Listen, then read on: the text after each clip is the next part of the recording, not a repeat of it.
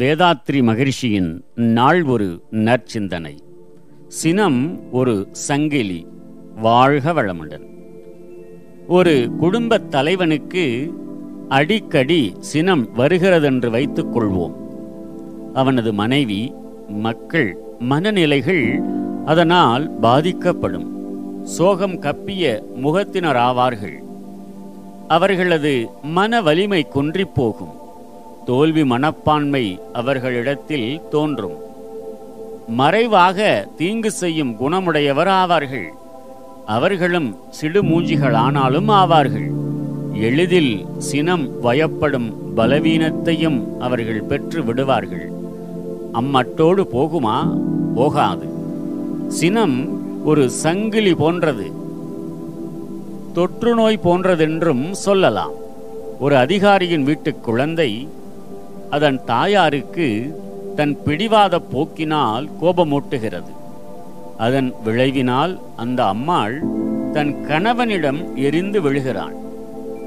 அந்த அதிகாரி இந்த கோபத்துடன் தன் அலுவலகத்திற்கு சென்று தன் பணியாளரிடம் சிடுசிடுவென பேசுகிறார். மனம் புண்பட்ட பணியாளர் வீட்டுக்கு போய் தன் மனைவியிடம் காரணமில்லாமல் கோபித்துக் கொள்கிறார். அந்த அம்மாள் உள்ள குமுறலுடன் இருக்கும் சமயம் அவள் குழந்தை வந்து ஏதோ கொடுக்கும்படி அவளை நச்சரிக்கிறது. அவள் ஆத்திரம் தீர அந்த குழந்தையை அடித்து விடுகிறாள். இப்படி சினமானது சங்கிலி தொடர் போலச் சென்று பலருக்கும் துன்பத்தை விளைவிக்கும்.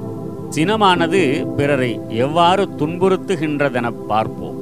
சொந்த மகன் மகள் வாழ்க்கை துணை என்று வைத்துக் கொள்வோம் சினம் எழும்போது அவர்கள் மனம் என்ன பாடுபடுகின்றது என்பதை நாம் உணர வேண்டும்.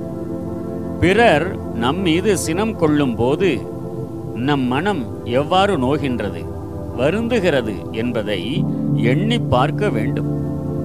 அதுபோன்றுதானே பிறர் மேல் நாம் கொள்ளும் சினம் அவர்களுக்கு வருத்தத்தை அளிக்கும் என்று கண்டுகொண்டால் நம்மோடு ஒத்த உறவினர்.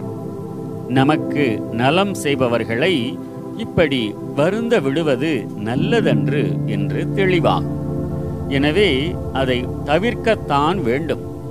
அது மாத்திரமன்று ஒருவர் மீது சினம் கொண்டால் அது ஒரு அவமதிப்பும் கூட. ஒருவர் மீது சினம் கொள்ளும் போது அவர்கள் படும் வருத்தம் ஒரு சாபமாகவே மாறுகிறது. இவற்றையெல்லாம் எண்ணி பார்க்கும்போது பிறரை எவ்வாறு சினம் பாதிக்கிறது என்பது நன்றாக உங்களுக்கு தெரிய வரும். வாழ்க வளமுடன்.